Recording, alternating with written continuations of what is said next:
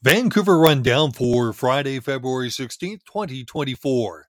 Surrey may be about to become the entertainment center for the lower mainland. Mayor Brenda Locke has announced plans for a 12,000 seat stadium and two entertainment districts. But first, the city is launching an economic and feasibility study. Locke made the announcement during her first official address since becoming mayor back in 2022.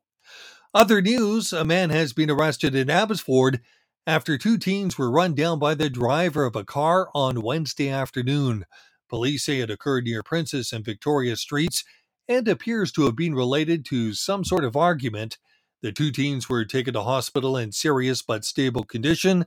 A third teen was not hit. 2024. That's going to be a terrible year for BC wine. The Wine Growers of British Columbia says this year's vintage is facing close to a total wipeout due to that cold snap in the interior back in early January. In fact, between 97 and 99% of the Okanagan crop could be lost. The good news conditions were not nearly as bad for wineries in the Fraser Valley and on Vancouver Island.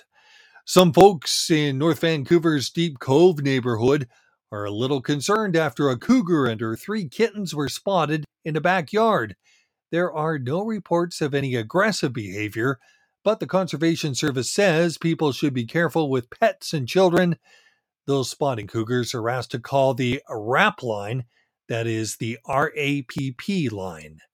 Friday is going to be sunny and then a few clouds coming in, and then mostly overcast.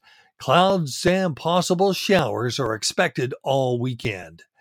For all the details on these stories and the links, go to vancouverrundown.substack.com.